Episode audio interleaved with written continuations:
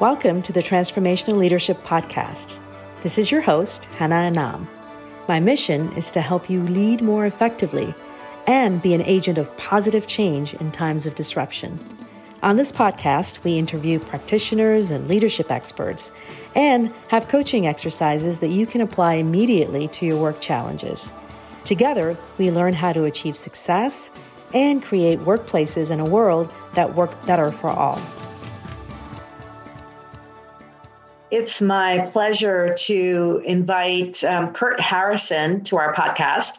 Kurt is a partner for Russell Reynolds and co head of their global sustainability practice. Russell Reynolds is a global leadership advisory and search firm with 46 offices in 26 countries. Welcome to the Transformational Leadership Podcast, Kurt. Great to be here, Hannah. Thank you for having me. So, just for our podcast listeners, uh, we met at the World Economic Forum Sustainable Development Summit, and I'm really happy to have you on this podcast to talk about how to grow sustainable leaders in a world where we rapidly need to change our mindsets to really be able to thrive. One of the things that I talk about in my book, Wired for Disruption, is that this is really a decade of disruption. And one of the five forms of agility I talk about is stakeholder agility. And I absolutely loved what I read about sustainable leadership based on our conversation at the World Economic Forum and then subsequently when you and I connected. So I'd like to share with our audience something from the website that really personally energized me when I read it. Now, let me read it out loud. Sustainability has emerged as the defining issue of our time. There is now an urgent need for a new type of business leader, one who can deliver financial success while also making the long term sustainability and resilience of our world a top priority. We call these people sustainable leaders. And so, our conversation today is going to be about how to grow sustainable leaders for stakeholder capitalism. So, Kurt, I'm excited that you get to work with boards and C level leaders inside of organizations to help them discover how to grow these sustainable leaders. So, share what sets sustainable leaders apart. Yeah, no, thank you, Hannah. It's it's a great question and and one that is not always easy to define, easy to identify, and easy to mentor and develop. As you said, growing these individuals will be a key component of our success going forward. And I, I, love how you refer to in your book, Wired for Disruption, that this is the, the decade of disruption. We partnered earlier this year with the United Nations Global Compact, and they are calling this the decade of action. So they are aligned with you, Hannah, uh, mm, uh, which is great, great to hear. And so, as we all know, the UN Global Compact is the organization that came up with the 17 Sustainable Development Goals. And these are meant to be achieved by 2030. And the UN Global Compact was founded in 2000 under the leadership of Kofi Annan. And as we hit 2020 this year, we are a decade away from the target goal for these SDGs to be executed and, and implemented. And the UN Global Compact came to us last year, Russell Reynolds Associates, and said, We do not think we are on target to meet these sustainable development goals by 2030. We don't feel governments alone can drive this transformation. And in fact, it's going to require business globally to take on a leadership role in driving the successful implementation and achievement of the Sustainable Development Goals. So we said, we agree, but we don't think that today's generation or maybe yesterday's generation of leadership embodied that sustainable mindset that's going to be required to lead the world forward. And so we set about doing a very um, interesting study and partnership with the UN Global Compact to discover what really defines a sustainable leader. So we identified 55 senior executives and board directors from around the world. And these were people who had demonstrated a track record not only of significant management success and P&L success and commercial success, but to your point Hannah, were disruptors. They had transformed their businesses their boards, their organizations in a way that made it much more sustainable and better positioned for success going forward and really future proof their business. And we thought if we can find out what makes these 55 sustainability pioneers, we call them, what makes them tick, what differentiates them from other best in class C suite executives and board directors, if we can identify that, we can then learn how to assess that, mentor that, develop that, and Hannah, as you said, grow that for the next generation of sustainable leadership. So we spent six months working on this, interviewing these people, and we came up with four key dimensions that are really hallmarks of a sustainable leader. So you asked the question was, how do we identify and grow these people? It took a while to get there, but this is how we do it. So the four dimensions that we identified as being almost universally present in the sustainability pioneers, if you will, were these four. Number one, multi level systems thinking. Mm. Okay. These individuals recognize the interconnectivity of the ecosystem in which their business operates. So they're not just looking at their business, their company, their industry, their geography. They're looking at much broader global themes that are eventually going to impact their industry and their company and their business. So they're very forward thinking, multi level systems thinking. They're naturally curious, high levels of ambition, and results oriented, but really drawing in broader global perspectives and embedding that into their own corporate strategy. So that's number one multi level systems thinking. Number two, these leaders are very inclusive. They don't manage people, they include people. They consider multiple range and viewpoints to really drive decision making and value creation. And they have very high levels of empathy and authenticity to go along with a, a natural corporate and commercial acumen. So, mm. inclusive leaders, the day of the hegemonial, patriarch, dictatorial CEO, those days are over. So, mm-hmm. very inclusive mindset, number two. Number three, again, going back to your point, Hannah, these are disruptive transformers, right? Very innovative. Everyone talks about transformation it's very difficult to deliver. So these individuals uh, are have the courage to challenge traditional approaches. They refuse to accept the answer that that's how we've always done it. That is not acceptable to them. They ask the question, why can't we do it differently? So they seek out the best available information. They're comfortable not knowing all the answers in advance, and they identify novel innovative and transformational solutions that do away with the perceived trade-off between profitability and sustainability. You know, the recognition now is that those two are inextricably linked. Right? So these are disruptive, transformational executives. And then the fourth dimension that was pretty universal was a very long-term orientation. The definition of sustainability is long term success.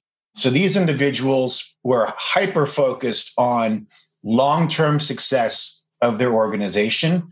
They are perfectly willing to make unpopular short term decisions when they know that it will benefit the organization in the long run. They set very ambitious goals, they drive toward those goals, and they have the courage and resilience, if you will, to stay the course in the face of setbacks or internal resistance or even external resistance. So, so multi-level systems thinking, stakeholder inclusion, disruptive transformation, and a long-term activation mindset. Those are the four key dimensions that we identified as being hallmarks of the next generation of sustainable leadership. Mm.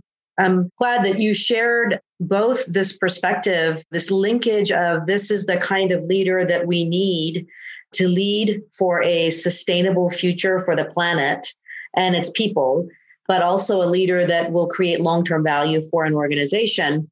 And uh, linking it specifically to the SDGs, the UN SDGs. So, one thing that I'm curious about is there's a lot of sort of embedded assumptions that we have about who leaders are and what they do. And I'm curious, based on your research, what are the assumptions about leadership that we need to let go of? Very proactively let go of. It's sort of like, you know, in one of the forms of agility I talk about in the book is learning agility. And it's the ability to learn and unlearn and then relearn. What is this sort of unlearning that we need to have collectively about leadership and who leaders are? Yeah, it's a great question. And I think the most important one, and I think we've been focused on this for a long time. We partnered a few years ago with Hogan to develop a very proprietary leadership span, if you will. So these are dimensions that we measure C suite executives against, as well as board directors. And what we found is that today's generation, and more importantly, the next generation of leaders, needs to be very agile. They need to be able to pivot. They can't be one way all the time. So the days again of the autocratic, intuitive, gut leader, this is how we're going to do it, those days are over. Mm. And sometimes a leader needs to be heroic, and sometimes a leader needs to be reluctant. Mm-hmm. Sometimes a leader needs to be strategic, and sometimes tactical. So the old model of the plow ahead, stay the course, do not deviate. The world is just evolving so rapidly that the next generation of leadership must be much more agile, able to pivot as necessary to meet an evolving world. Yeah, yeah. Yeah. So, are there leaders that you can think of that all of us would know in the corporate space that really embody for, for you this kind of leader that you're talking about who is a sustainable leader? I think one name that gets mentioned quite a lot is Paul Polman, who mm. is the hmm. former CEO of Unilever. And now he's also been involved in the World Economic Forum.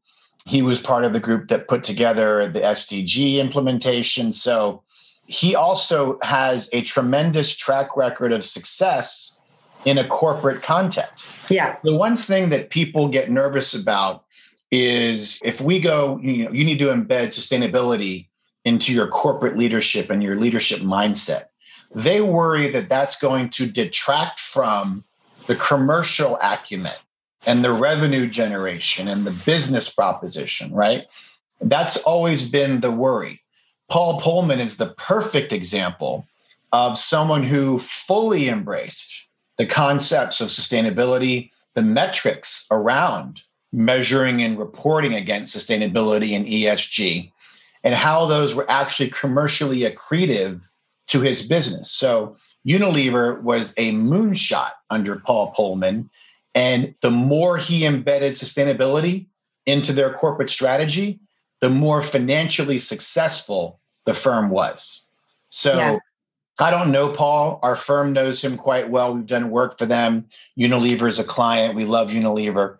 But they are probably one of the most oft mentioned firms in terms of embodying you know the full embracing of sustainability and profitability that the dual mandates of purpose and profit yeah, and it strikes me one of the things that is so inspiring to me, and he was part of that summit.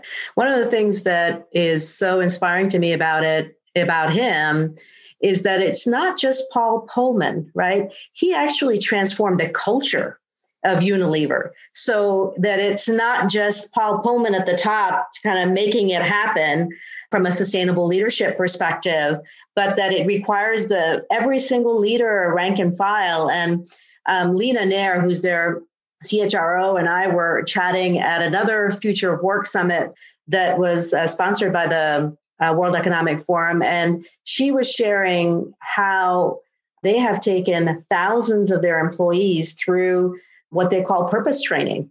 And I had a chance to look at their leadership competencies and values that core to their culture. And one of the things that I was so very impressed and inspired by, Kurt, is that there is an element of being and an element of doing that is part of their kind of DNA. The being part, meaning you've got to do your inner work around your own sense of purpose and how you're connected to the ecosystem in which you operate. And i thought that's that's really bold and powerful. So you're not just impacting you're not going out there doing it yourself but that you're impacting a whole generation of leaders inside of your organization to embody that no i think you're exactly right and what we've seen and the template that they set is one that many firms are trying to achieve and execute upon and what we have found is that the firms that are most successful in this regard are organizations that truly believe in the commercial relevance of embracing sustainability.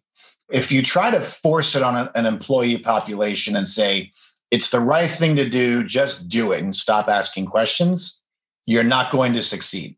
They need to see how embracing sustainable metrics and embedding sustainable principles into their day to day business and the overall corporate strategy is going to result in corporate outperformance, increased revenue generation, increased remuneration for these individuals, right? Yeah. So once organizations move beyond, oh, it's the right thing to do, just do it, and they say, we're all going to be more successful and we're all going to make more money. Isn't this mm-hmm. great? So the organizations that have been most successful are the ones that emphasize the commercial relevance and the commercial outperformance that comes hand in hand with embracing a sustainable mindset and embedding a sustainable culture. Yeah, and the commercial success is obviously key to sustaining the organization, right? Like you, you don't want to be going out of business pursuing sustainable strategies. So, one thing that I'm curious about you, I imagine you are working uh, with a lot of organizations and boards around embedding sustainable leadership in, within them. What are some of the um, biggest enablers? What are some of the first few steps that uh, they should be taking in order to make sure that that is something that is truly embedded and is not just talked about? For an organization to effectively drive the transformation required to integrate sustainability into both business strategy and business operations. First, you have to embed it in the leadership culture. So the question is, as you've said, how do you do that? Well, there are a couple ways that we have found. We really found about four key drivers of embedding sustainability into your leadership culture. Number one is who do you select to be in the talent pool for rising star next generation leaders within your organization, right? So when you're identifying high performers within the organization and you're placing those individuals into increasing areas of responsibility, increasing levels of seniority, are you incorporating their sustainable mindset and their sustainability track record of transformation into that selection criteria? Mm. Because who you select to be in the pool of talent that's being considered for higher and higher roles in the organization. So you have to be putting people into that talent pool, into that selection process who exhibit a sustainable mindset and a track record of sustainable transformation. Number two, succession planning.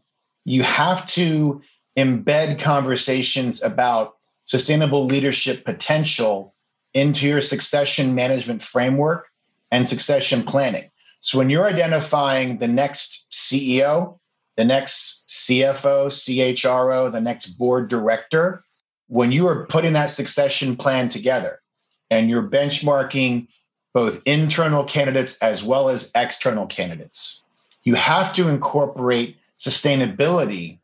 The third dimension is, is pretty simple. Reward these individuals. You know, you, you, as we all know, you get what you pay for. And if you financially incentivize your senior executive team to integrate sustainability into their business line or into the overall business or into the corporate strategy, you're going to get it. If you make that a, a metric of evaluation and remuneration, you will achieve what you're looking to achieve. So reward these individuals who exhibit these leadership tendencies. And then the last piece is development. And you said, Hannah, at the very beginning, we have to grow these people, right? We have to, we have to mentor these people, we have to develop these people. The organization needs to mentor and develop that and flex that muscle within the individual so that as they progress into higher and higher echelons of the organization, they are being mentored and developed into a more sustainable business leader. Mm. So, who you select, how your succession plan plays out, how you reward these individuals, and how you mentor and develop these individuals, those are the four keys of embedding sustainability into your leadership culture. Hmm. And Kurt, in your work with organizations, are you finding that many organizations are refining their leadership competency model? Are they refining that to include some of these sustainable mindset characteristics, the four that you spoke about earlier? It's a work in progress, I would say. But for better or for worse, 2020, as we all know, has been a very challenging year for pretty much everyone.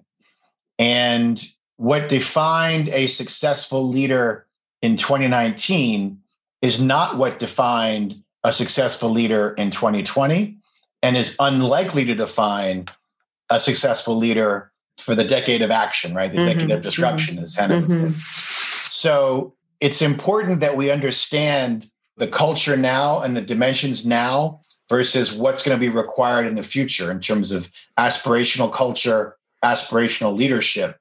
And as boards really are defining what that future proofing looks like and that aspirational future leadership looks like, increasingly we are seeing sustainability be a core dimension of that. Because the definition of sustainability is long term success. Like, why wouldn't you want to have a sustainable mindset in the next generation of leaders, right? So it's it makes sense commercially, but having been hit with three simultaneous global crises this year, right? The global pandemic of COVID, the racial injustice taking place around the world, and you know, accelerating climate change all at once all of these things are causing every organization, nonprofit, for profit, governmental, NGO, to rethink its corporate strategy.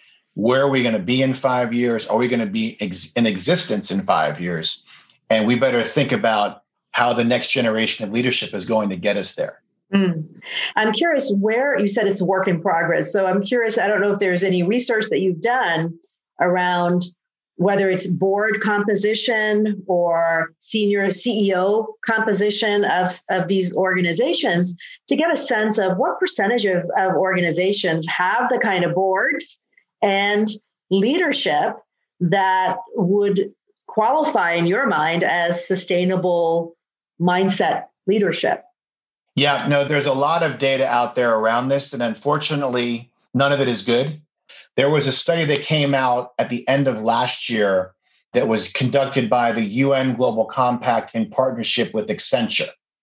And what we found, or what they found, was that there's a pretty significant gap between rhetoric and reality, right? If you think back to Davos, the beginning of the year, it seems like it was a lifetime ago, but yeah. remember Davos, the beginning of this year, and every CEO was pounding the table about how they're going to reduce carbon emissions and all of that. But it's easy to say, it's hard to do. Yeah. So, what the UN Global Compact and Accenture found was that while almost all CEOs believe that sustainability will be critical to the success of their business, very few are actually integrating it into their operations. So the data was 92% of CEOs surveyed by the UN Global Compact and Accenture believe that integration of sustainability is critical to the future success of their organization. 92%. However, only 48% were actually doing that, right? Mm. So less than half Big gap. Yeah. actually doing it.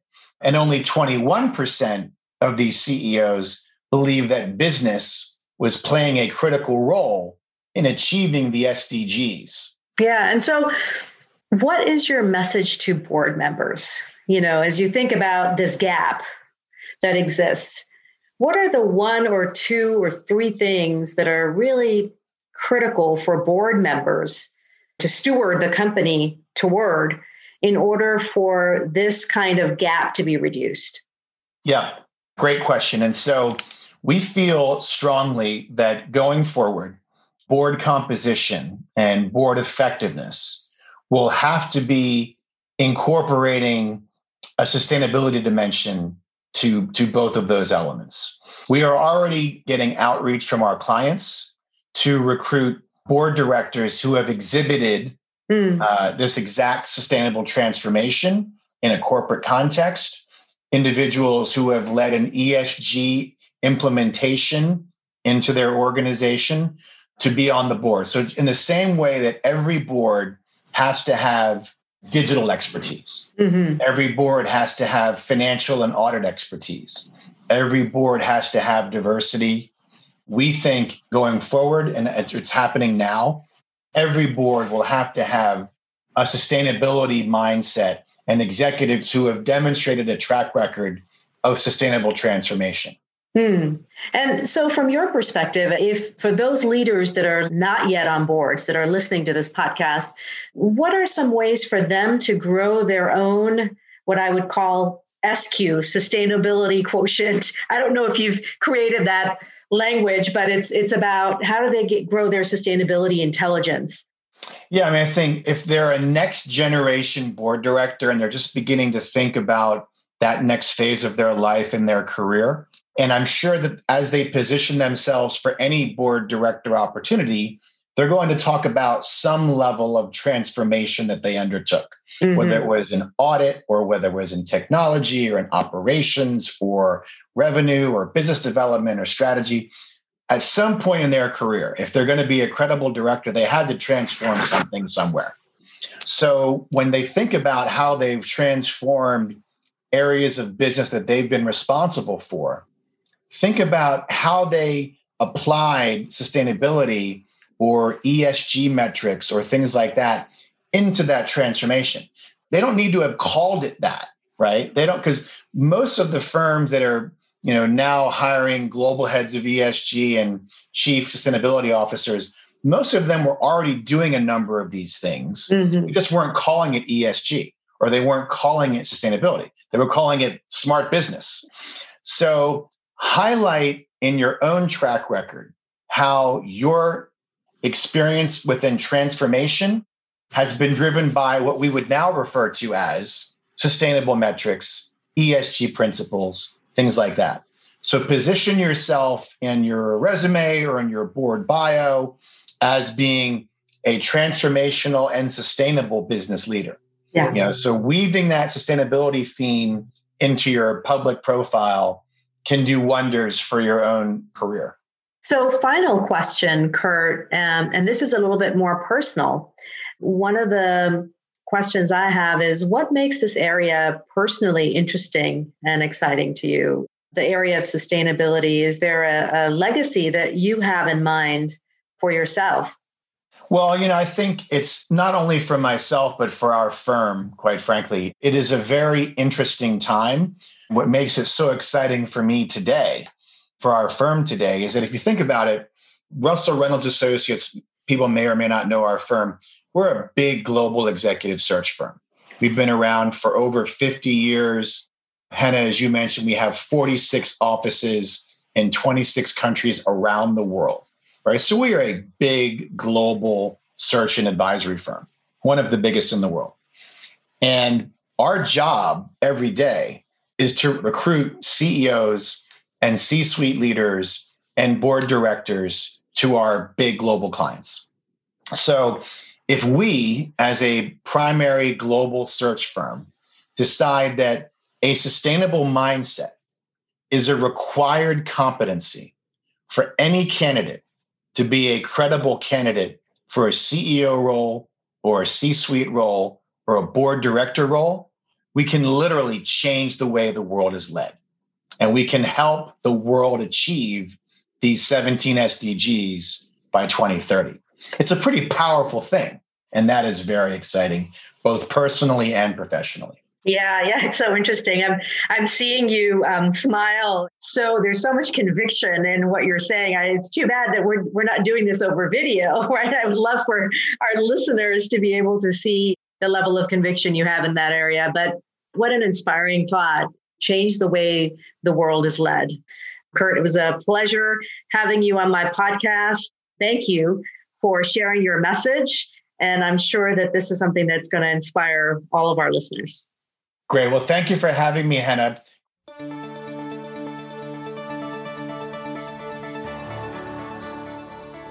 Thanks for listening. This is your host, Hannah Anam. Please rate, comment, and share our podcasts with those you care about. Be the leader who helps others grow and thrive in times of disruption.